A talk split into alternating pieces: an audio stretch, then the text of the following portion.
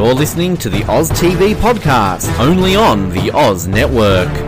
Hello welcome to the Oz Network as we begin a brand new set of episodes, a brand new series. Uh, we've mostly been covering classic TV shows, classic movies, along with, uh, I guess, The Amazing Race, uh, Survivor, as those have been going on. We're doing a new scripted TV show, and um, in deciding what show we wanted to cover this fall, and it was a tough decision about which show we'd want to cover this fall, uh, which new show we'd want to cover and follow week by week uh, that is not called Survivor and is not called The Amazing Race.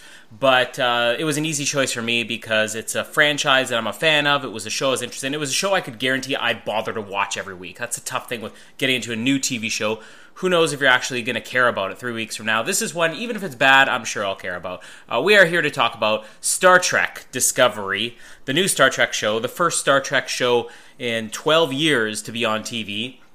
Uh, I am, of course, joined by Jamie. Uh, thank you for coming back here and talking about stuff other than evil clowns and something that you're familiar with too. You love Star Trek, don't you?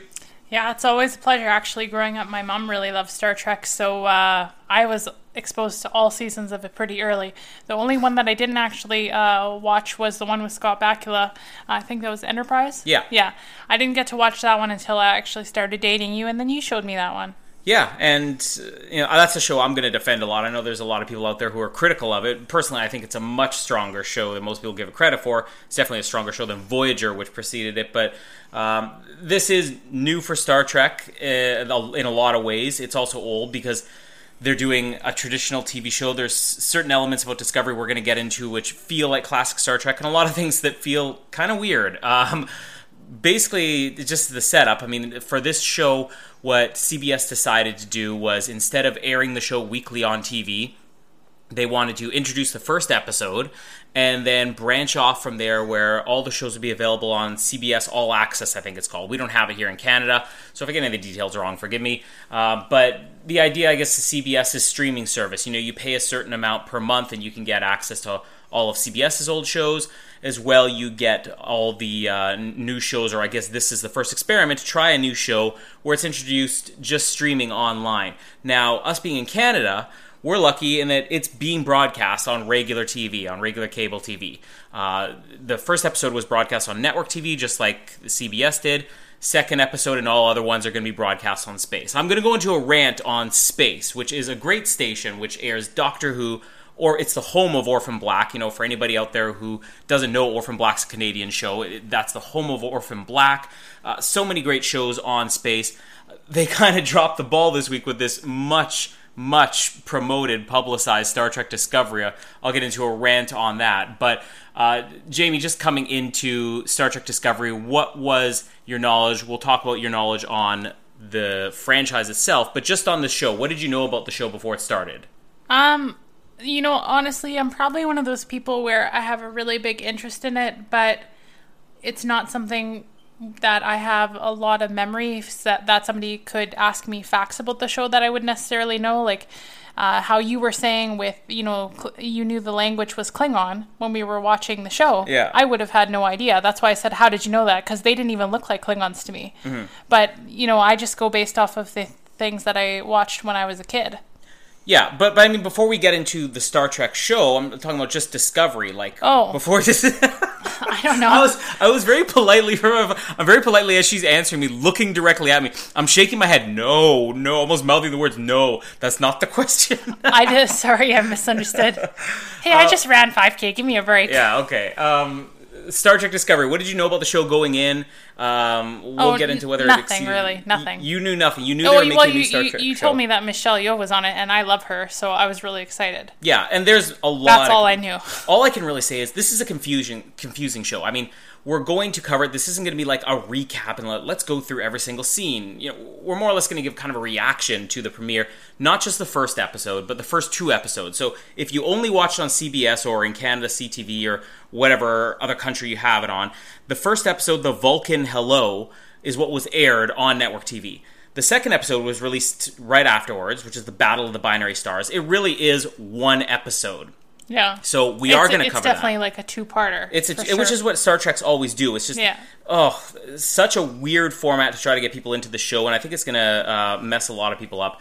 But um, just in case you know you don't want to have the second part spoiled, if you haven't watched it yet, we are going to get into it. We are going to. This isn't like a review episode. We are going to talk about spoilers. We're really covering every episode as it happens and uh, going into detail of our thoughts on it. Before we even get into Star Trek Discovery, you had no knowledge of it going in. I followed it pretty closely. This show is still confusing to me. Uh, let's talk really quickly just about our history with Star Trek, as you already started to do. Oh, yeah. you said My- your mom watched it. My mom watched all seasons of it, and she was always a huge fan of Jean-Luc Picard. I mean, but what woman her age probably wasn't? or, or just but- her age. As Anybody who listened to the Logan was, episode. But I was, I was just gonna say, like, you know, watching him growing up, even though I was like this little girl, I was like, that's a really hot guy, and he's like, Stewart. and he's like super old. He could easily be like, you know, my dad or older. But seriously, no, really hot guy. He's really good looking. That's definitely my favorite season well, series, I'm guessing. season of Star Trek. Just one season, or But oh no, well, you know what I mean. The, the series, series, yeah, yeah, the Next Star- Generation. Yeah, yeah, yeah. Yeah, I mean the same with me. I was introduced to Star Trek from the Next Generation. I can remember I was very young when the show debuted. Uh, I think it was 1987, and we were lucky enough that we had living in a small town of LaSalle, Manitoba. Uh, we picked up really good reception of a North Dakota station, I think it was, and uh, they were airing Star Trek Next Generation. And my dad, I guess, had been a Star Trek fan growing up. You know, not like obsessive or anything. But he's like, "Hey, Colin, watch the show." So I watch it. I'm like, "This is a really cool show." Mm-hmm. And then immediately after that, he's like, "Okay, so watch the movies." You know, because the, original Star Trek show, I could, I think it was on once or twice, but it was mostly like, "Let's watch the movies." So he showed me like Wrath of Khan, and then he showed me the Search for Spock. And you know, as a kid, I mean, I, I was definitely more into the Next Generation, but I can remember I even had those old storybooks you remember where it would be an audio storybook you'd Yeah, have a cassette or a cd Yep. and it would read the story to you i had that for the search for spock so i mean as i was a fan of it uh, I as I go, didn't, you know, I didn't see any of the movies until uh, you showed me. Until I was with you, I just saw just the TV shows. not even the next generation movies No, nothing. oh Yeah, That's sorry. sad. You, I, I'm interested to hear though what your rank of Star Trek series are. we'll, I'll, tell I'll we'll tell do you that mine. yeah we'll do that uh, on the end i guess we'll do that right on the end but I, I want you to tell me first though because I, I don't know if I remember the names of them all. okay so that's your subtle way I, I love them of all not though. Sounding dumb no, but if you tell me the name, I will know what it is. Okay. Um, but yeah, I mean, I watched The Next Generation, you know, as it was airing. I got really into it probably about, I don't know, season five, maybe, I think. I remember watching it like every single week. Um, I had like a die-cast Enterprise that actually came apart with the saucer section was really cool. But I mean, it's not one of these things where I was ever as obsessed with as I am like with Star Wars or Superman or uh, anything like that. But I watched like Next Generation religiously. Um, I've seen you know, the majority of Deep Space Nine, Voyager. wasn't a big fan of, but still watched it all the time. And even still, I'll watch it. You know, you know, if I'm ever having trouble falling asleep, one of the best suggestions is pop on one of the Star Trek shows. Yeah, because there's something about true. that show, particularly if they're on the ship, With the humming in the there's a humming of the yeah, and I'm not. Yeah. I've talked to other people who have said the same thing. There's a humming noise on the ship that easily puts me to sleep. So Here's a question for you. And this is kind of interesting. I haven't really asked is this you you before. hijacking the episode and going off topic this early? No, no, no. It's it's still on topic. I'm actually just curious to hear what you have to say about this because you know my mom.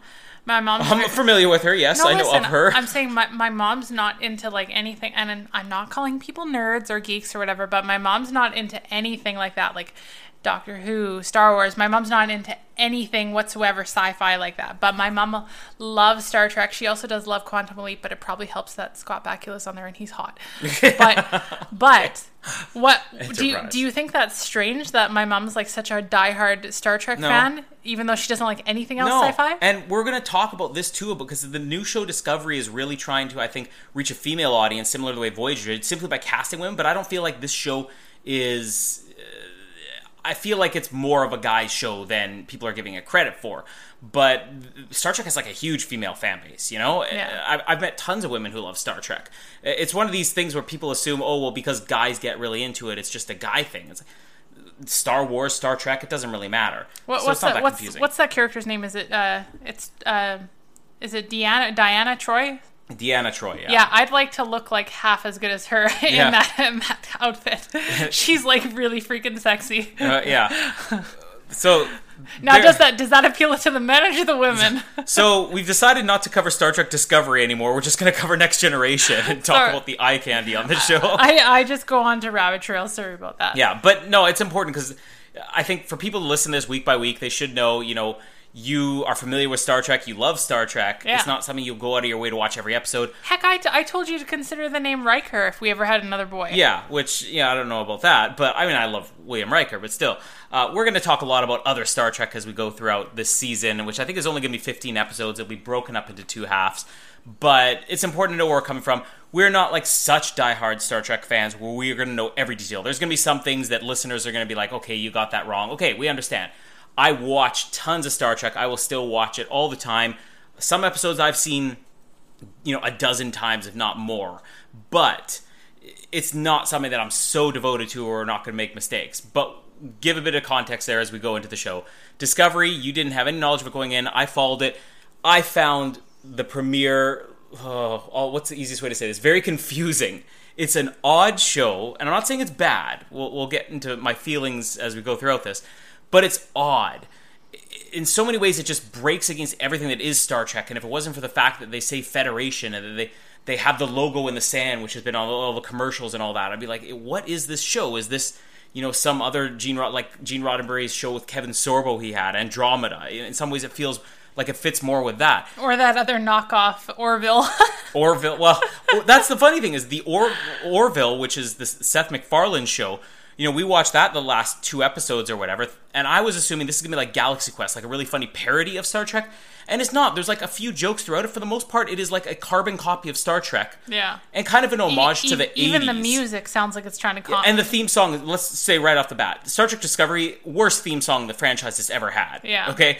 The Orville theme song it's blows it's it away. just very underwhelming. That's And- the only word I can think of. if we're talking about the Orville, I'm not even a huge fan of the Orville. We watched the first No. episode. I'm like, it's kind of cool, but uh, like they either should have gone all out just being a Star Trek show, or gone all out and been a parody, and it's sort of in the middle and just doesn't really work. Yeah. But the theme song works. it's it's not enough drama and not enough comedy. It's like this really weird in between where you're like, well, just just decide what you want to be. yeah, Yeah. Uh, But with Discovery, before we into the show, the theme song that was. The last thing we said before we started the episode, I'm like, I'm really excited to hear the theme song. Well, and you said, well, maybe it'll grow awesome. on you, and then the second episode, you're still like, oh. Yeah, it, it's it's weird. Uh. It feels like the intro to a theme. Like you know, the next generation, it has like the opening dun dun dun. Yeah, you, you feel like dun, you're waiting dun, dun. for something. Yeah, imagine if the if all you got from the next generation was the dun dun dun dun dun dun dun, dun maybe, and that's it. Maybe we'll get lucky and the this first two parter where you, it's really like not connected to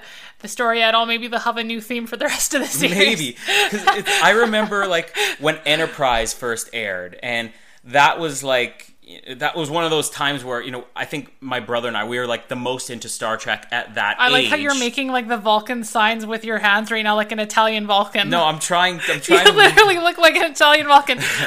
I want to eat my meatballs with my mind meld. eat my meatballs with my mind. Um. okay. All right, hands under the table here. Um, but yeah, like Enterprise, like we were the most into Star Trek at that point. And when we sat down and watched the show the first time, and we loved the show, and I said I'm going to defend Enterprise a lot, you know, throughout all these episodes we cover. I just remember hearing the theme song, which is like a power ballad. It sounds almost like a cross between. Michael Bolton and like a bad, you know, Bon Jovi song from the mid '90s, and we just laughed so hard. And then every week that passed, we're like, "This is actually a pretty catchy song." And sure, it doesn't sound like Star Trek, but the the weird thing is that song grew on people and it became a big hit, Yeah. and people kind of have this appreciation for it. Maybe it's like an ironic appreciation, but they still do appreciate the Enterprise theme to some degree. This is sounds like a Star Trek theme, but it's just not there. There's nothing there. It was terrible opening theme. Terrible. Terrible. That was awful. Awful. That was underwhelming. Um I'm trying to figure out how we even talk about this. Like again, if you only watch the first episode, watch the second. I mean, you should know by now it ends on a cliffhanger. This was one episode, clearly. And they said, let's split. it. And this is the first thing I want to talk about. The weird decision that CBS had. Now, if you do this on regular network television, it makes sense. People are going to tune in the next week. The first episode basically ends on a cliffhanger.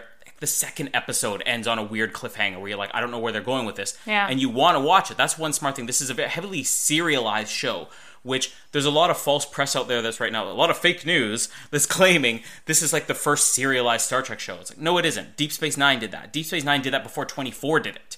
Uh, it's just, you know, for what most people are familiar with with Star Trek, this is definitely much heavier. It's more like 24, where every episode is clearly leading to the next one. You have no clue where it's going. Not quite sure I feel about that yet, but I I understand the idea is to drive subscriptions to their CBS All Access, but when the first part is kind of what did I just watch, and the second part's like that was interesting. I don't know if there's a lot of people who are going to watch the first part and then be like, I can't wait to watch the second. I think a lot of people would give up after the first one, don't you think? Mm, I think it depends. I think that, to be honest with you, if you were someone that didn't really know anything about Star Trek, like I'm not saying I'm an expert, I'm not, but I'm I've always been really interested in it. I've been exposed to it ever since I was a little girl. But if you were someone that honestly had never really seen it, watched it, or knew anything about it, let's say a millennial or whatever, if they weren't really exposed to it at all, then you might give up because you're just like, well, this is kind of stupid. I don't understand anything. Yeah, it's just, it's a weird format. The show itself is very different in tone. If you're not really familiar with the old shows and you're more familiar with the, the new movies, the J.J. Abrams one and then the Star Trek Beyond that came out last year, you'll feel more at home watching this than you will going back and even trying to watch Enterprise, which was probably the most modern Star Trek because it feels a lot more like the movies. It looks more like the movies. I like the TV shows a lot better than those most recent movies that they did, though. I like the movies. I, mm. I, in fact, I love at least two of the movies. I wasn't as crazy about Star Trek Beyond, but there's still some things I liked about it.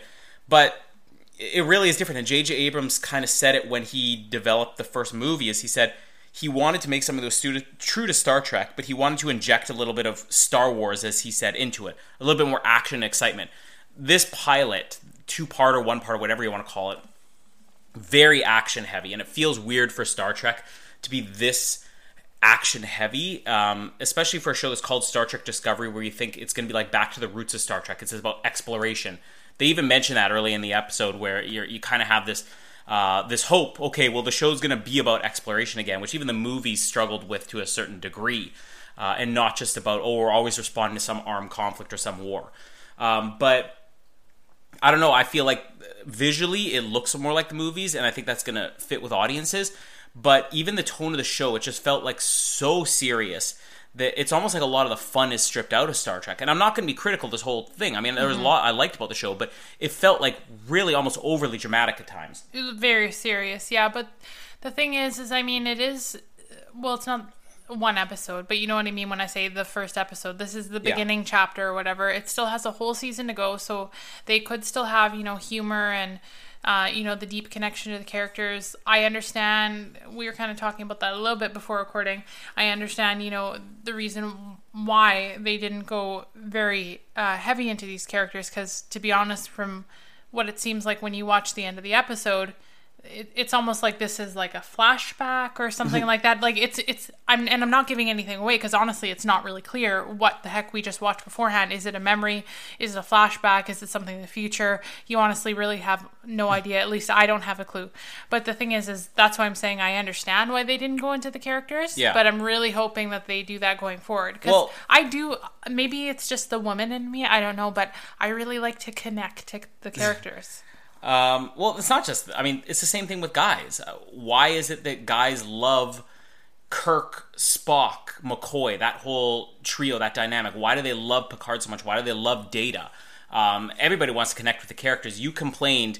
It was probably with about 15 minutes left in the show that I feel like that we're not really getting enough with the other characters. It's basically just the one character, the first officer, Burnham who has a male name, which is weird, Michael. And you know, it's funny because I thought, oh, are they trying to do some weird thing like in the future there won't be gender specific names, which wouldn't make sense if this is a prequel to the other shows and none of the other shows had that.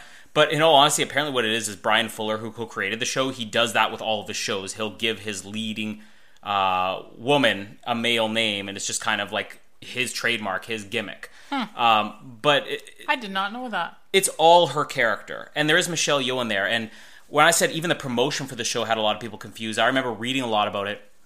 And I remember when the casting came out, and the first thing they said was Michelle Yeoh's playing the captain on the show. And I'm like, wow, that's awesome. That's uh, like, who doesn't love Michelle Yeoh? She's a Bond girl, you know. it's Michelle, Michelle It's freaking it's Yeoh. it's Mafrel Blah, Fre- blah, it's blah. Chic and Yo, yeah, That's right. That's what I said. yeah. but uh, That's my name. Don't wear it out. But I mean, it's weird because then all of a sudden they announced, well, Jason Isaacs is playing the captain of the Discovery. I'm like, oh, did Michelle Yeoh get dropped? And then you watch the trailer, you're like, well, it's all Michelle Yeoh. And you watch the first episode, you're like, well, where's Jason Isaacs? And then you watch the second episode, you're like, where's Jason Isaacs? And where's this Discovery ship they're talking about?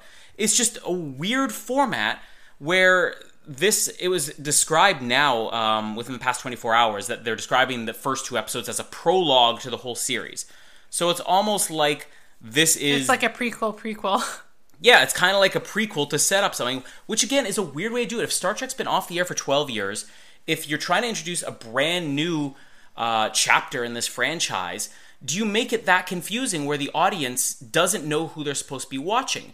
And are you going to be able to connect with the characters as much when they're introduced? Who knows if they're even introduced in episode three? We finished episode one, and they had this teaser for episode what we thought was episode two, and uh, there's Jason Isaacs, there's the other characters on Discovery. None of the characters that are regular cast members on the show have even been introduced yet. And you know who I really liked, by the way?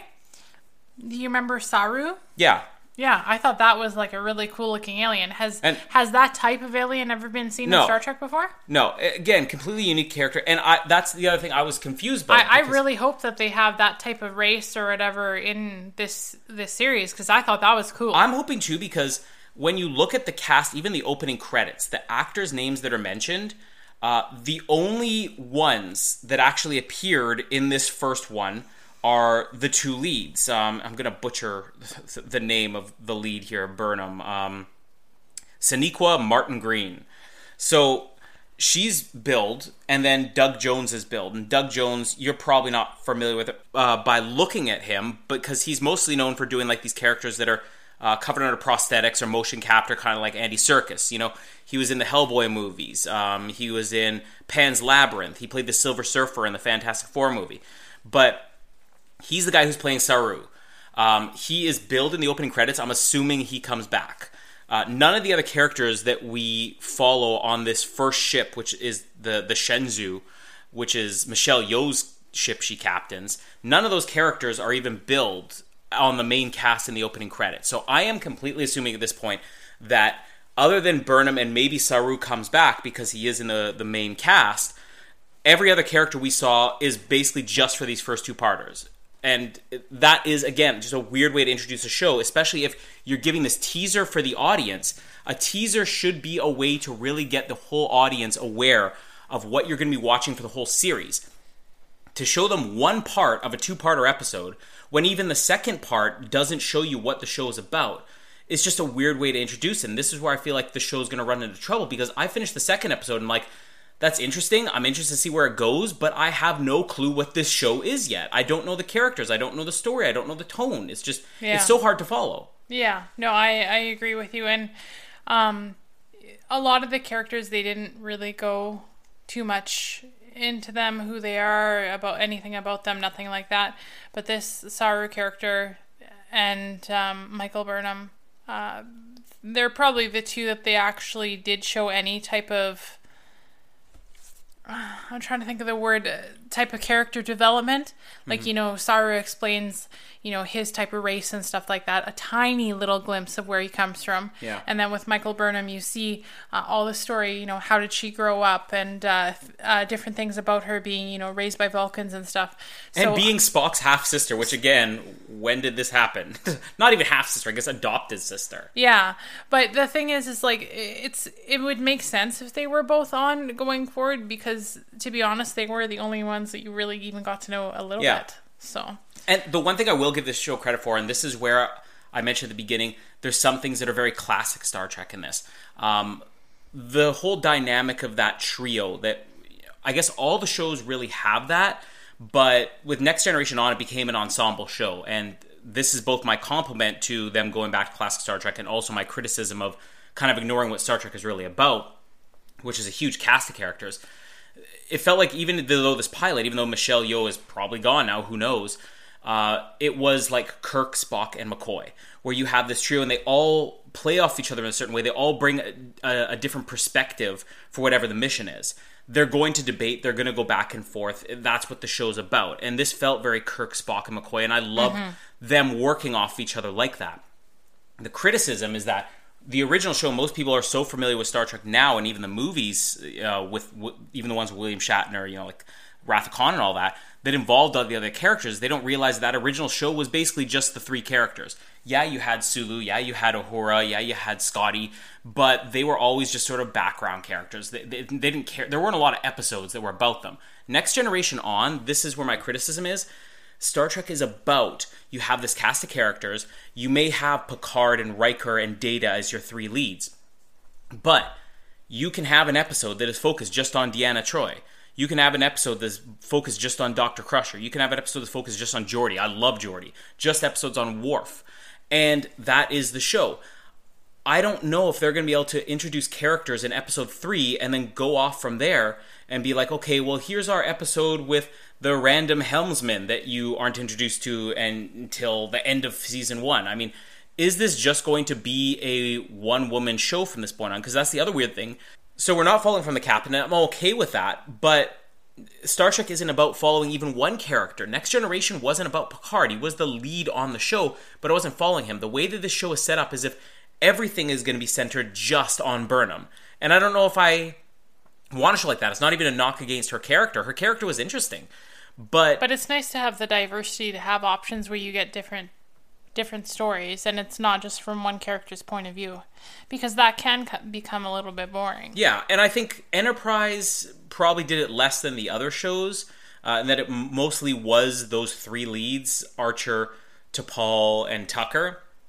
But you still had, like, you would have a Phlox episode every once in a while. Right. You have to be able to juggle that. None of the other shows did it as well as, uh, I, well, I'm not going to say as well as just one. Deep Space Nine and Next Generation did it really well.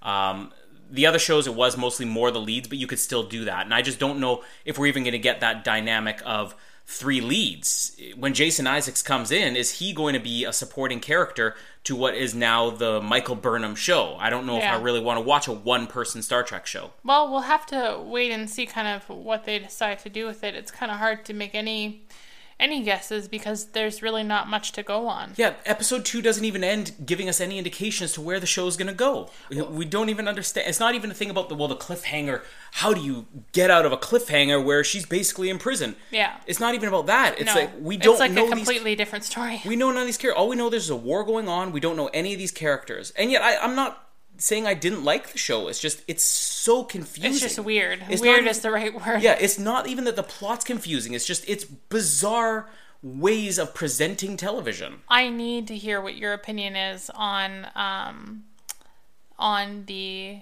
graphics, and also um, aside from that, the actual costumes and stuff like that that people had. What? Well- Because because tell me if I'm wrong. Like I again, I'm not like a, a major expert with Star Trek here, but I do love it. But the Klingons look different than anything I've ever seen. Is is no? That Is has is, been- is that is that true? Like No, they the last 24, 48 hours or whatever has been all about people being like, "What is with the Klingons?" Now, no, they I'm- look cool, but that's Yeah. not what they look like before, though, right? No, not at all. It's but it's it's a new here's fresh. the thing. Yes, here's the thing. People are being very critical of. Well, it doesn't make any sense. The Klingons look very different. If you watch Star Trek closely enough, and I'm not even one who knows everything, you know, forwards and backwards, but the original Star Trek TV show, Klingons looked like regular people. There were no oh, ridges Oh, I, in their re- forehead. I remember that. Yeah. yeah, you showed that to me That was the original series. because you showed When- it to me, and I knew like who Worf was, and you showed me that, and I was like, "What? That's not a Klingon. But then that's a person." Star Trek: The Motion Picture, 13 years after that, um, still the original cast, still William Shatner, Leonard Nimoy. The Klingons suddenly have these ridges in their forehead. They look like the classic Klingons. You know, that's Mm-hmm. all the Klingons we've seen all the way up until Enterprise, which Enterprise takes place before this. Yeah, They even reference, oh, it's been like however long since we've encountered Klingons. So the Klingons have an established look, but there is that thing in the original series where they looked like regular people. There's an episode from the original series, the the the Tribbles episode. Everybody knows, right? I love that one. and Deep Space Nine, the, probably the coolest episode Deep Space Nine ever did. The Deep Space Nine crew went back in time on board the original Enterprise during that episode, and they actually combined. They would have they would have Worf and Sisko in a shot, uh, and you are seeing the original footage on the left half of that screen of William Shatner with tribbles falling all over him. Uh, so it was an episode within an episode. They mention that to Worf, where they're looking at him. They're like, because Klingons are in that episode. It's like, wait, what's with the Klingons, Worf? It's like, why don't they have any, you know, the ridges on their forehead? And Worf just simply goes, "It's not something we like to talk about," you know. And it's it's kind of like a joke at the time. It was like a joke, but it's more or less been interpreter. I guess they they explain it in there that they went through a period where they changed their physical appearance, maybe to look more human or whatever. And I'm kind of watching this thinking, well, if you connect those dots, you can say maybe this is kind of in the middle there. You have Klingons who are starting to change their appearance and everything because the Klingons we're encountering here we're not led to believe that this is like the regular Klingons. These are kind of like a cult of the Klingon extremists, which is a cool premise for the show. I do think that the show had a little too much Klingon in it, uh, a little too much slow talking, lots of pausing so the audience can read about 19 minutes of subtitles.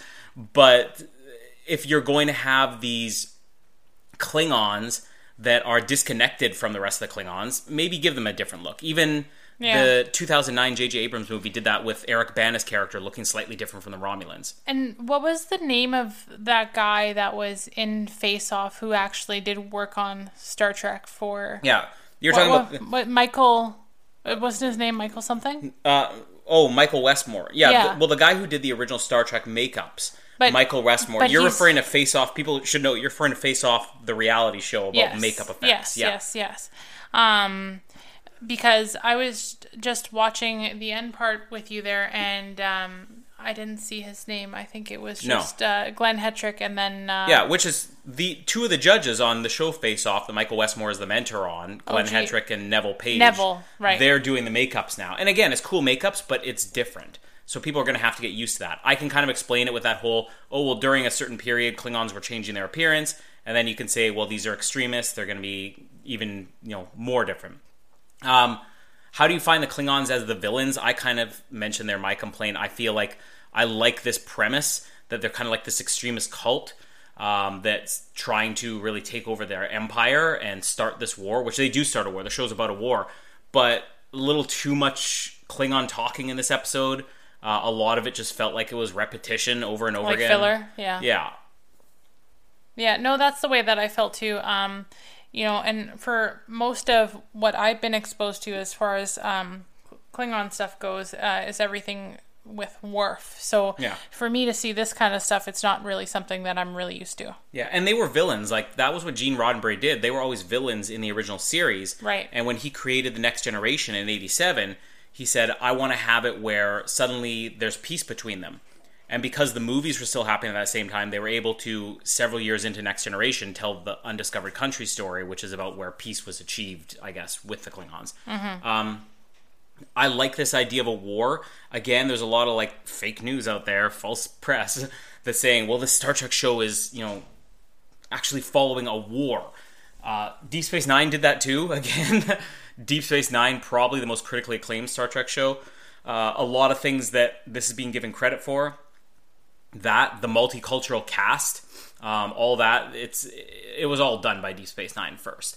Um, I love Deep Space Nine. Uh, it's going to be hard to top that with just how dramatic it was. Also, how dark it was. This show's dark. It's way darker than Deep Space Nine.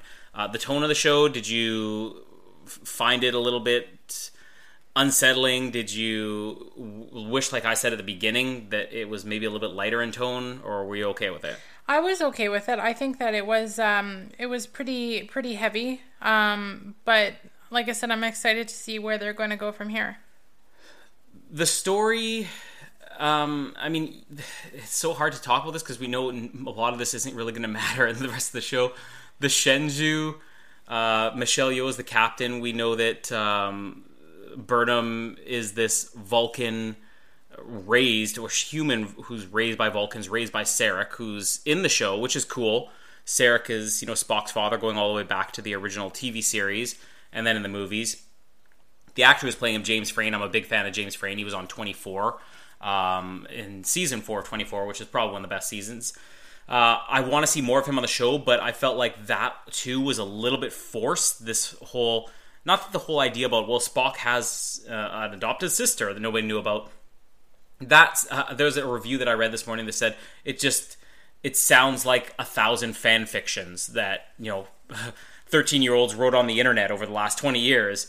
Oh spock has an adopted sister. I kind of agree with that but i don't even mind that so much as just i feel like this whole thing they're doing with like her being uh, connected like mind melded with sarek and they have some type of weird connection that we you know have never heard about before is just a little bit too forced hey let's have sarek in the show without actually having him there on the ship um, her character's backstory, I guess, is just that that she was a human raised by Vulcans. When she came on the ship, she was very much like a Vulcan. Now she's evolving into more of a human. Uh, how do you feel about the whole Vulcan subplot that we're seeing? Um, I thought it was very interesting. I I've always think that with Star Trek that it's so cool how they do these things where they make um you know the histories and cultures and everything like that of these different alien races. They put so much thought into them so it feels like such a real world. Yeah. and i love to watch it because of that. And it's so much better than anything else. Like i've seen uh, some other shows and stuff like that like just throwing something out there. I didn't follow it too closely with you but like even game of thrones. Um, and it's kind of cool because you get into it's not so much like different races but you get into all these different things. And it's the same type of thing where you know the story is interesting because they actually go into a lot of detail so you feel like you're kind of part of it. Yeah, and if that makes sense. No, it does. I mean, you know, there's even little things they did wh- which I agree with you with, which the Klingons here, like the weird ship they encounter where it's like it- it has this exoskeleton which is made up of literal Klingon skeletons, and you know, little things like that that they do that just kind of brings you into the, this culture, and it can be a little bit different. I like that the ship, you know, which of course we're probably never going to see again, the Shenzhou, that it's this old ship, you know, and it had this very submarine-like feel, which is really what Gene Roddenberry intended when he created Star Trek. He wanted it to be like submarines in space. It was like naval warfare. Uh, that's one thing I will compliment the show on. They, they really got back to the whole naval warfare aspect, even if it's not warfare. That might be the wrong word, but like naval exploration aspect of Star Trek. This feels like it is a ship sailing the ocean or it is a submarine, you know, underneath the ocean exploring. Not to be completely scattered, but let me jump to another question here. The war premise that this this whole episode and I love the way that they introduced this here, which was really about a mutiny with Burnham kind of committing this mutiny. You know, she believes, well, this is what we have to do to prevent a war with the Klingons and obviously you know Michelle Yeoh uh, and Saru kind of like disagreeing with her, and she kind of gets thrown in prison. But then it really does happen. I mean, this show starts with the beginning of a war with the Klingons. Um, I guess this is going to be the focus of the entire series. Other Star Trek shows have done this before. Even Enterprise, their third season, was very focused on that. But what I really hope is that the show, which is obviously trying to be very different, that they don't make every single episode. They don't try to make this 24 where every single episode is about the war. Um, I'd like to see the variety in there still of being able to have one episode where they just discover a planet and there's you know some weird machine on there that, that has artificial intelligence and whatever else. Um, but the war plot going forward, do you like this one? Uh, did you like how it was introduced in this episode? Um, I hope that it's not all about war. I prefer the Star Trek episodes where they're more about um individual little stories Yeah. rather than all leading towards one thing. If that makes sense. Yeah. Like you know these little stories like about like the troubles and stuff like that. Yeah, I mean, and maybe there will be one offs on this, and that's where I'm hoping this goes more along the route of what Deep Space Nine did, or even Enterprise's third season, where it was focused on you know the the one main mission, but they still had their little side adventures. Again, we know nothing until we see even the third episode, and who knows what we're going to see then. Um, the one cool thing I did love in this episode was the visual. You mentioned you wanted to talk about the effects, I guess, a little bit. The makeup effects are great in this. The visual effects, uh, hit and miss. Some of them kind of look like a video game. Some of them look like really impressive, like on quality with uh, the movies. It is a TV show. People have to be more forgiving. No TV show has really great effects. No TV show has to pull off effects this big. But the one thing that I really liked was the uh, visual of when all the other Klingon ships all of a sudden just come out of warp and just swarm them, you know? Which really starts off this armed conflict, which is the entire second episode. That whole sequence I loved, and yeah, it is a little bit more action heavy than what we ever see in Star Trek. But I love that. Any other action scenes or even individual scenes that stood out for you in these episodes? Hmm. I'm trying to think. I, I probably would say the same type of scene that you just said, but then I got kind of it perked me up a little bit.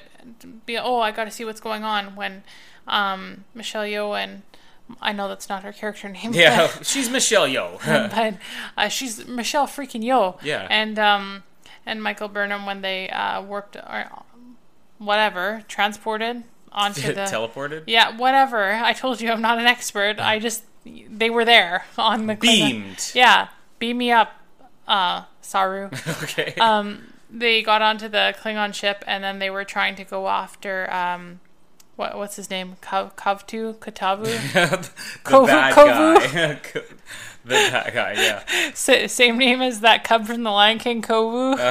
Um, no, I mean that's going to be my complaint. As much as I loved the majority of the second episode and the whole being swarmed by the entire Klingon fleet, um, as well as you know the the jetpack suit from early in the episode or in episode one, the propulsion suit, uh, which really is a throwback to the Star Trek: The Motion Picture, what Spock did. Um, I love those sequences.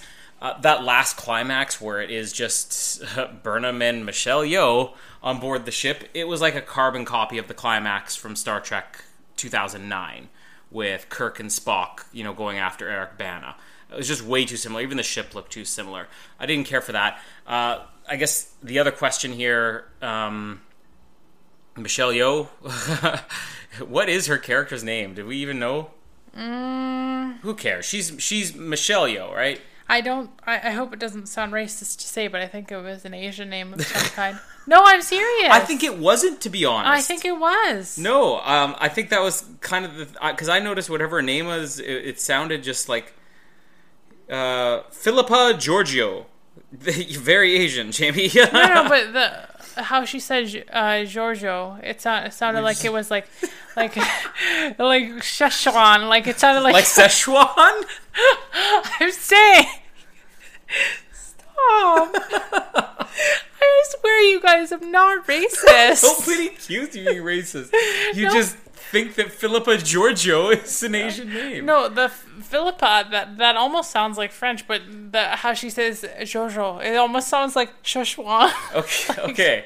Yeah, I kind I get where you're going with It's, that. it yeah. sounds like it. It's part of that. Like I don't want to say like dialect, dialect, yeah. but yeah. yeah, no, I get what you're saying with that. Yeah, And like, why is it? Why is her? Why is her ship called like you know the Shenzhou. Szechuan? It's not called Szechuan. Is that the only word you know? you know. Fun fact about Jamie Maria, not Jamie, Jamie, not Jamie Hilding, because this was back in the day when I was in high school. Oh, back in the day. And Maria is actually my maiden name, so my name is Jamie Maria. And Colin always said I sounded like a rock star. But um, when I was in high school, you guys probably laugh at this just from what I'm just Get saying ready now. to laugh, but- people. But when I was in high school, I actually was going to take a, a course over my lunch hour to study Mandarin. I never Yeah. did though. Well, you did. You just got to Szechuan and then gave up. no, I, I you know, it was over my lunch hour, and I just kind of decided that I would, would rather eat than learn Chinese. but You'd you rather eat Chinese than learn Chinese. Yeah, but you know, like I actually kind of regret it. I wish I would have learned, you know, more than just Szechuan. um, speaking of um, M- Michelle Yeoh Philippa Szechuan, do you think she's coming back? It, it, it was odd to me. No. Again, I had no clue what this was. I kind of pictured because I knew.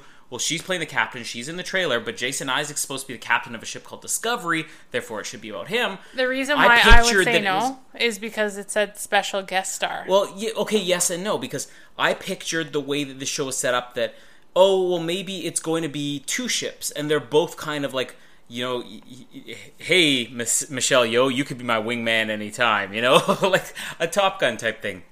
They're wingmen. Um, she is billed a special guest star. As soon as I saw that, I'm like, so is she not really part of the show, and why is Jason Isaacs in the cast and is not part of it? Uh, she probably would be pretty expensive to cast. I mean, she's a freaking Bond girl, for goodness sake. Well, she was in Crouching Tiger, Hidden Dragon. She's owned She, by Marvel she's a freaking now. Bond girl. She is, uh, and always will be. Um, she, but she, she is an amazing me- actor. you mentioned like special guest star. Special guest star sometimes reserved for somebody who's sort of above the cast. I never watched it, but I'm from what I remember. Uh, one of the big stories with Melrose Place was that Heather Locklear, who was the main star on the show, was the always heck is billed. Melrose, Melrose, Melrose Place. Place, and was- why are you bringing it up with Star Trek? It was like a 90 because if you let me finish a sentence, maybe you'd know. Uh, she was billed as special guest star for like the entire duration of the show, even though she was like the main character. Same thing on one of my favorite shows of all time, Lost in Space, like like the Lost in Space TV show from the '60s. The guy that played Doctor Smith was again by the time the show ended, the main character in the show. Never uh, was there an episode that didn't have him other than the original pilot, and he was always billed as special guest star. So it is possible she's still out there. I mean, they say, "Well, I'm not leaving without her body," and then she kind of just leaves. Maybe she's going to come back at some point. Maybe it's like Picard with the Borg. Who knows? or maybe she's somehow alive and they managed to take her as prisoner and then That's they have to make yeah, a deal. Yeah, that's what I'm Who- getting at. Who knows? Yeah. Who, who knows? Who knows? Who knows? Who knows? who knows that? Szechuan, who knows? but like, she has to come back. Like you said, how much you love her. I love Michelle Yeoh. I love her. the response that that I've seen online to her, even people who are critical of the show, everybody loves Michelle Yeoh on this. There has to be some way that they can bring her back on the show, even if she's not as a main character. My favorite movie that she's in, you're probably gonna laugh at me and say, "Oh my gosh, she's been in so many good movies." That You're gonna say that. Memoirs of a Geisha. Yeah. Oh come Memoirs on. Memoirs of a Geisha. I love her in that. Oh, but you know what though? I know you're like, eh, but and and you love the soundtrack way more than the movie. But I'm saying I love the movie. I Yeah. love it. Yeah. But you know what? It's probably because I'm a chick and it is more of a chick movie. a movie made by a white man about Japanese people where he did not cast a single Japanese actress. But you know what though? It's still amazing. no, it's not. It's great. No, it's not. Um, you reminded me of something there. You know, as you mentioned, the single most feminine movie ever made that no guy should ever watch. Uh, the Is it? whole Is it really though? Is It it? is. Is it? It is. That and Dirty Dancing, pretty much. You know what? You know what? I bet you if I thought about it for a while, I could think of a way more feminine movie. what? Well, what about like 13 going on 30? No, that's I. I have a good defense of that being a more masculine movie. Yeah, you you Because love that I'm- movie. Yeah, I do. And Mark Ruffalo What is about what makes what about. Pretty in Pink? Come on, Never seen Pretty in Pink. Couldn't think tell about you. think about that title. Well, we're not debating feminine titles here. We're debating. Fem- Let's get back on topic here. This is what. You? I wish people out there knew how much editing I actually have to do to keep Jamie on topic when you hear these episodes. Well, you know what? If you ever research that thing online, there's a, comedian that talks about this. Um, you know, guys' brains they're like boxes, and then women's brains is like a box of wire. It's it's one thing leads to another thing. You know, you could be talking about dinner, and then all of a sudden, you know, I'm like, so when do you want to have another kid? You know, like that's Okay, just the way my brain works. You know, you basically described the famous. I don't know if everybody else gets it, the famous Canadian commercial about Canadian history about the Canadian surgeon who discovered seizures by triggering one thing in a brain that made somebody smell burnt toast. That it was a trigger. You're about to have a seizure. You basically just described. or maybe our brains are just way more complex and awesome than yours. Or maybe you're going to have a seizure right now because you can't stay on topic. no, Are you smelling Szechuan right Uh, now? no. I'm on the keto diet, so I'm actually extra anti seizure. she sure I eat ketogenic. you have you have paralysis of the tongue. I believe Jamie's having a stroke right now. Everybody, I'm not. It's not funny to joke about that. Some people get really mad if you joke about that. some Stop. people also get mad when Have you some say sensitivity in one bone of your body, Colin Hilding. Jeez. some have some sensitivity next time you claim anybody who's Asian as the name Szechuan. No, I said that she sounded like she had an Asian name, and she did. It was like Georget or something. George is Asian sounding. How how it sounds like Shashon. no, it's the same way that it rolls off your tongue, like ja ja ja. Yeah, there's a lot of confusion when they first announced that the captain on the Next Generation 1987 would be Jean-Luc Picard because a lot of Japanese men Oh. were jumping up and down saying, that sounds Japanese. They've covered Japanese names in Next Generation, Chinese names in Discovery. Is they're just gonna, uh, next one's gonna be Korean. Excuse me. Excuse me. Anyways, have a sensitive bone in your body. Okay. My brain is just more complex and It's called less full. no, it's more full with more wires leading to little different things all over the place. Yeah. Okay. Uh, let's talk about Star Trek Discovery. What people actually downloaded this to hear. Mm-hmm. All right. Why am I still married to you? That's a good question. I ask myself all the time. First. You know, you're handsome, you're funny to keep around. You're my son's dad. I guess I'll keep you for now. All right. That's good. But no more funny jokes about people having seizures or strokes. You're gonna make people mad. Oh, I am gonna leave in every inappropriate thing you say. No more editing Jamie to make her sound like a better person than she is. Hey, I never told you to edit me. yeah, well, you you did utter the phrase, "Stop it! I want people to like me." Let's get back on here. I was going somewhere. I'm the likable Feminin- one. Femininity, okay? Um, one thing that I have seen is there are some people who are complaining about this being two female leads. Oh, you know, Star Trek, uh, shouldn't we really have a guy character in here? but it is coming though. Well, yeah, but we don't know. I mean, that's the thing. But this is my point. We're living in this age where people are so sensitive, like Jamie. Oh please. but, sorry. You know what? Honestly, the thing is, is people talk about all these different things. Like I saw this post the other day on, you know, uh, uh, f- feminism type of stuff with you know female Ghostbusters and female this and female that, and it's like, oh, what a time to be alive. And you know what? I don't think that every character necessarily has to be female just to be female to prove a point. But I didn't see anything wrong with what they did in the show. Well, I did in Ghostbusters because uh, well, okay, Well, here's I, the thing. I see that, but that's nostalgia. that was a bad. though. No, that was a bad movie. That's what I saw. It was a problem. bad Okay, movie, but, that's nostalgia. there are people who jump down any guy's throat who says, I want to see guys on Star Trek. You know? Here's the thing there are girls' movies. I'm not even using the phrase chick flick, that's something different. But let's take Mean Girls. Okay, Mean Girls Day is coming up apparently. And it's being shown uh, on the- in theaters here in Winnipeg uh, on Tuesday. I don't know if you want to go to that. But let's take Mean Girls. Get in, losers. We're going shopping. Okay, listen, listen. Where I'm going somewhere with this.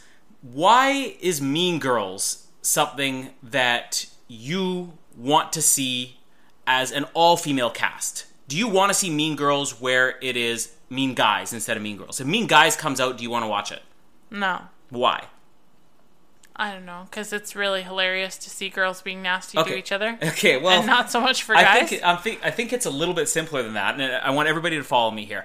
And I'm not saying that I have this opinion. Oh, it needs to be guys. I didn't care, um, but why is it that sometimes when you want to hang out with somebody, you just want to hang out with girls? You want to have a girls' night. Why? I don't know, because you feel like they understand you more. Why is it that guys sometimes just want to hang out with guys?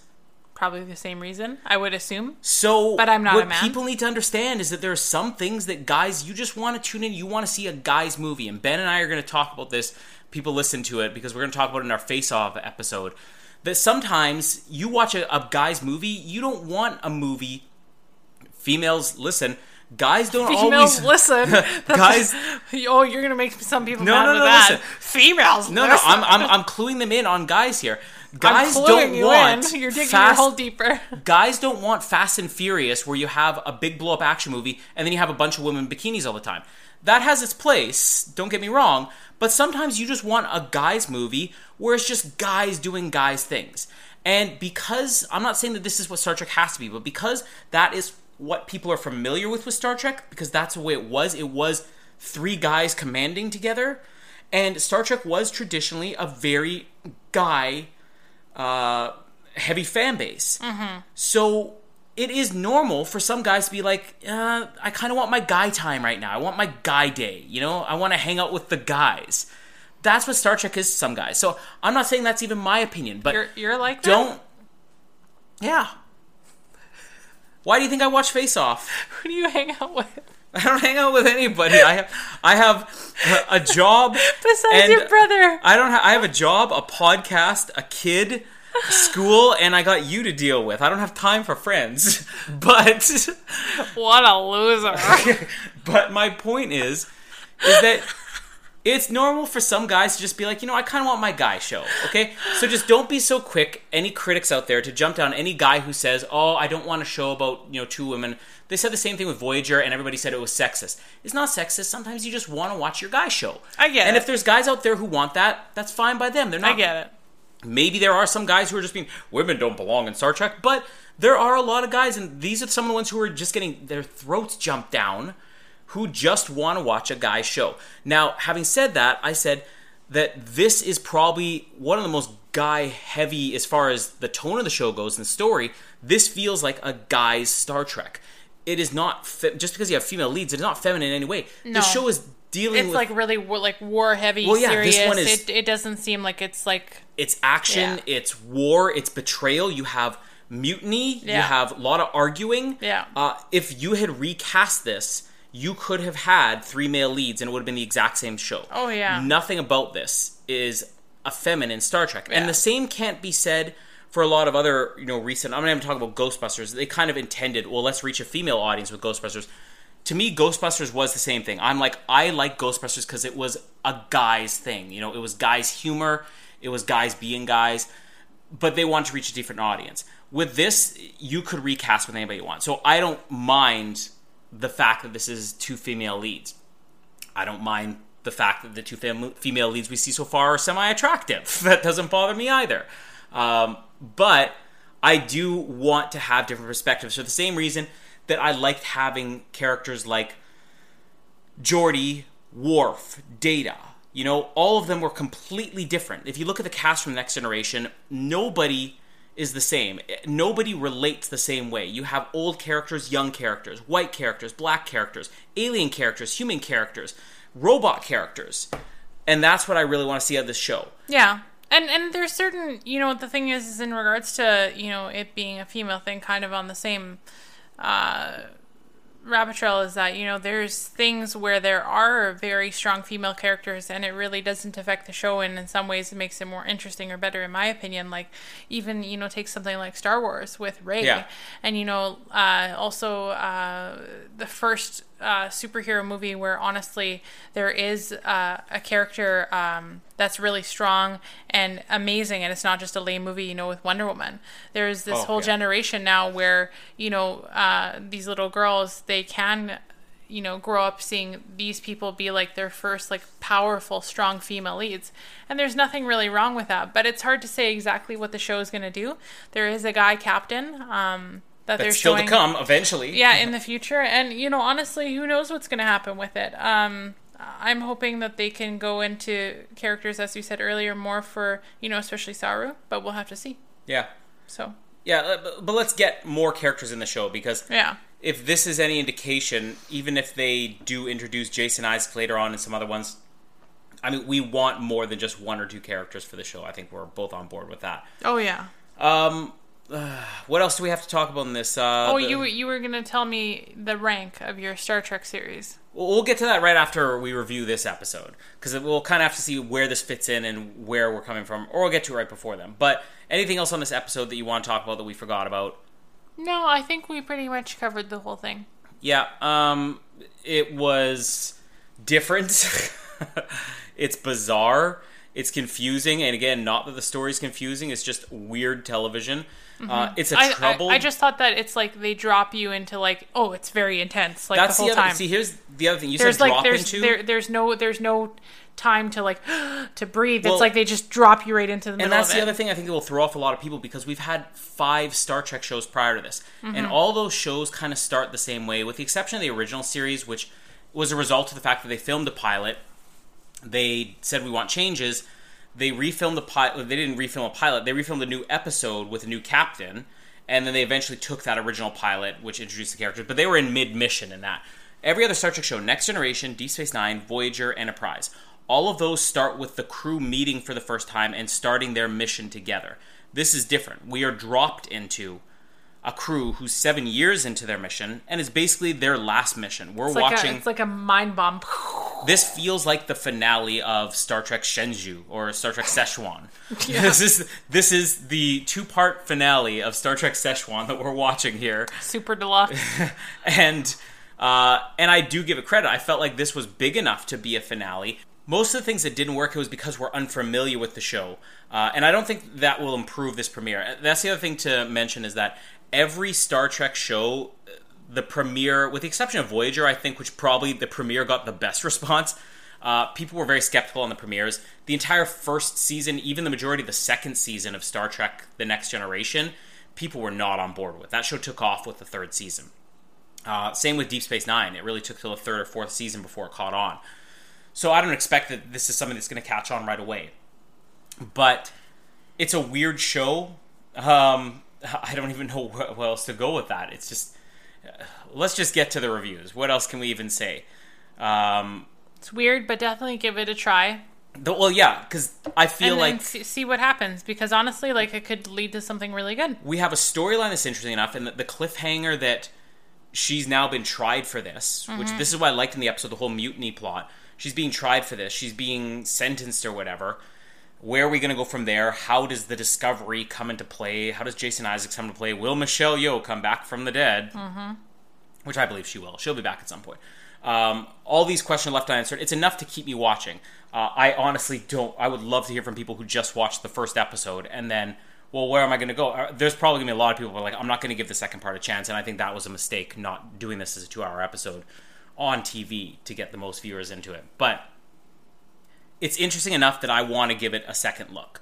Um, and I'll give, you know, this an entire season, whether it's good or not, which is why we're covering it, because even the greatest Star Trek shows out there struggled in the Because first it's freaking seasons. Star Trek. It is, yeah. Star Trek always gets good. They figure it out. Uh, buy it, rent it, bin it for this two-parter premiere. Definitely rent it. I'm going to agree. I'm kind of low on the rent it for this uh, because the first episode I think really was a mess and they struggled with it. Uh, the second half improved a lot. I'm going to rent it like based on that second one. We should mention that this is kind of already a uh, struggling show. Bryan Fuller, who co-created this with Alex Kurtzman, who of course was responsible for the Star Trek movie series we just finished, the, with the Chris Pine ones, the J.J. Abrams. Uh, Bryan Fuller stepped down from the show like immediately after making this pilot. They brought a lot of people along with a lot of connections to Star Trek. Nicholas Meyer is one of the producers on the show, and I believe he's going to be writing an episode coming up. He's the guy who made, like, wrote and directed The Wrath of Khan, The Undiscovered Country, big involvement in Star Trek. Jonathan Frakes is going to come on as a director. They're really trying to tie it more to classic Star Trek, so uh, I'm optimistic. Uh, but yeah, the show was struggling from day one, so I'm not even sure if we're gonna, you know, really get the show finding its legs until the second half. It's gonna be broken up into two halves. That's the other thing to mention. Eight episodes, I think, are gonna air.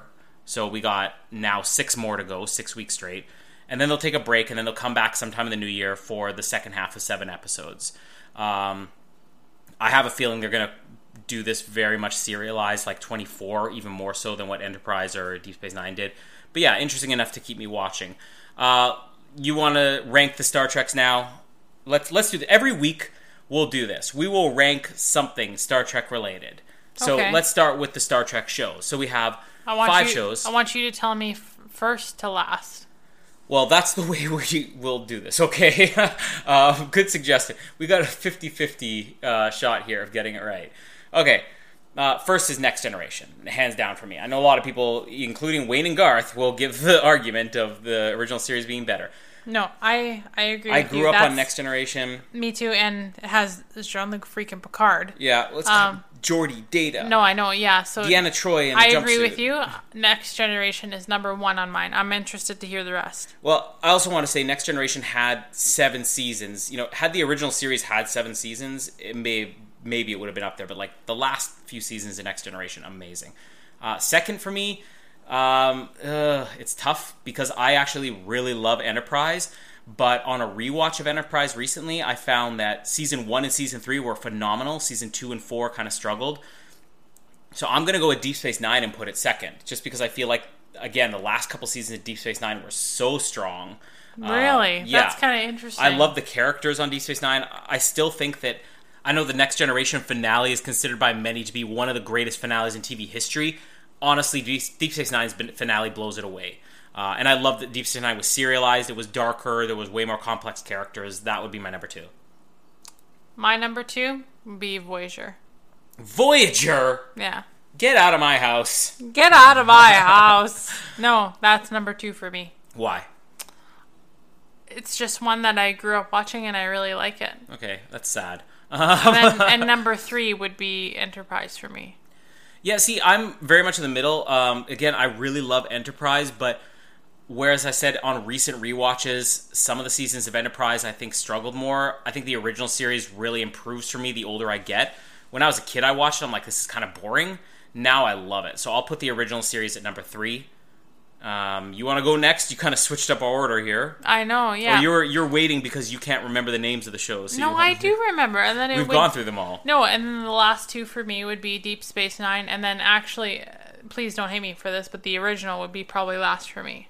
But but that's not I to say yeah. that's not to say that it's not good. I mean, it's it's freaking Star Trek. It's amazing, but they all have things that are pros and cons about them. Yeah.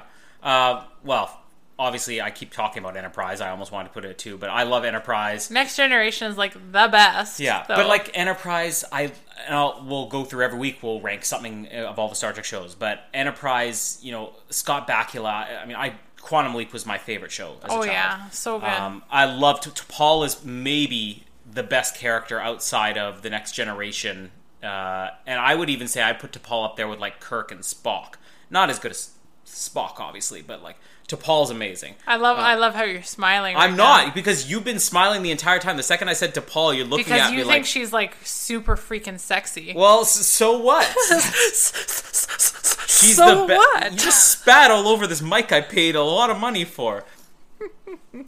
But no, she's Any- the best any- character. anybody that- she's a complex Anybody character. that knows Colin has to be how fun it is to tease him because he's such an innocent person. So whenever I say anything like that, he can't help but be embarrassed. So you could tease I'm not him, embarrassed. tease him really easily by stuff like that. I'm not embarrassed at all. I'm simply saying her character was so good, and it's one of the most unique characters ever in TV. I bet she was so good. Anyways, Jean-Luc Picard's chest hair, Jam. Okay. I, Um, I'll freely admit, he, every every inch of that guy's hot. okay. Oh, that So, sounds really dirty. Sorry. Last is Voyager. I always hated Voyager growing up. Um, I could never get into it. I didn't like any of the characters except for Chakotay. I liked kind of, but then they dropped the ball with him in everything but like the first two seasons. Paris was okay early. They dropped the ball with him and everything else. The Doctor was the only thing that worked on that show. Oh, I love the Doctor, but you have to tell me something because, like I said, I'm not an expert. Which which season was Whoopi on? Because I loved her. Well, she wasn't on Voyager. If you're talking about Voyager, she no, was I on can't Next remember. Generation. Yeah, was she okay? I, I, think she was introduced in season two. She appeared sporadically throughout. I loved Whoopi. She was good. She was one of my favorite characters on that show too. Yeah. Yeah. Yeah. And not because she's sexy, because she's not. just because she was great on the show.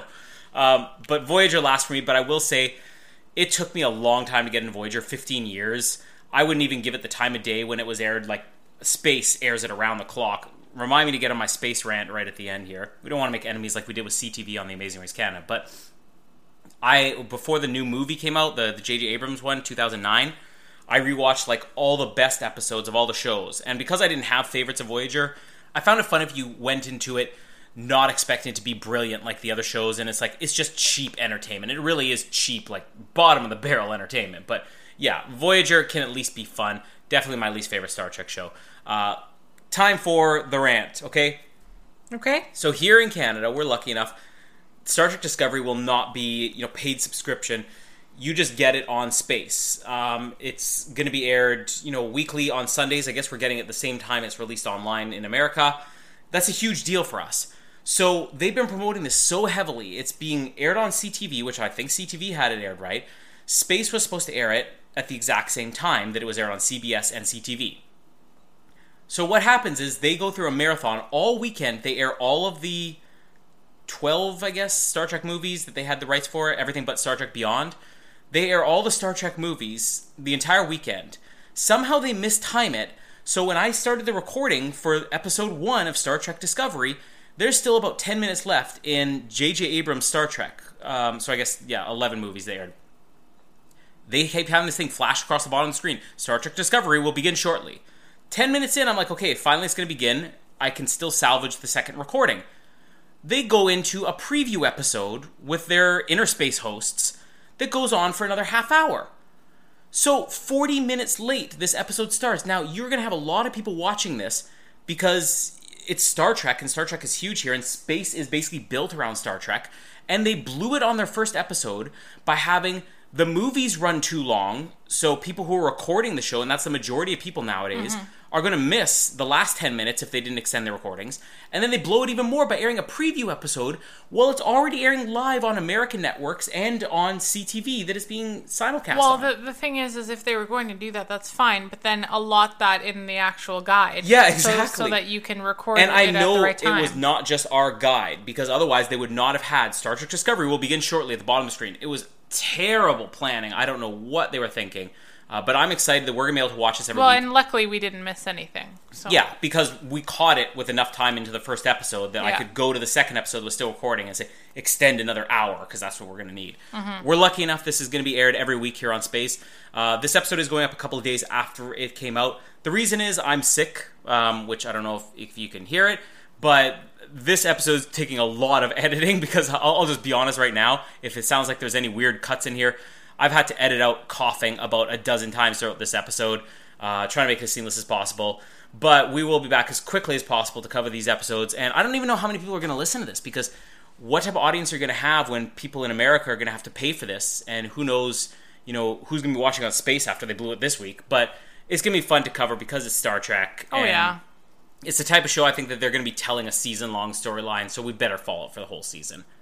I agree. And you want to come back because you want to listen to me because I'm pretty awesome. Yeah. Well, we, we And I don't offend people t- making you know jokes about things that are offensive. Not at all. No. I'm like the least offensive person ever. Yeah, because you have a good editor on these episodes. I'm a good person. yeah, not for long. I'm done with editing after the tonight. Um, that's it for Star Trek Discovery. We're both renting this one. Uh, mm, Give it a chance. give it a chance. We've now seen the same preview for the next episode for the last two. Who even knows what the next episode's going to be? But we'll be back to cover it next week. Um, anything else to add, Jamie, before you go? Live long and prosper. All right, and I my name. I don't know. I said that like Arnie. Yeah, every accent like Schwarzenegger in this house. Uh, my name is Colin, and live long in Szechuan. Thank you for listening to the Oz Network. Don't forget to subscribe to get new episodes delivered to your speakers every week. For more information, hit us up at theoznetwork.net.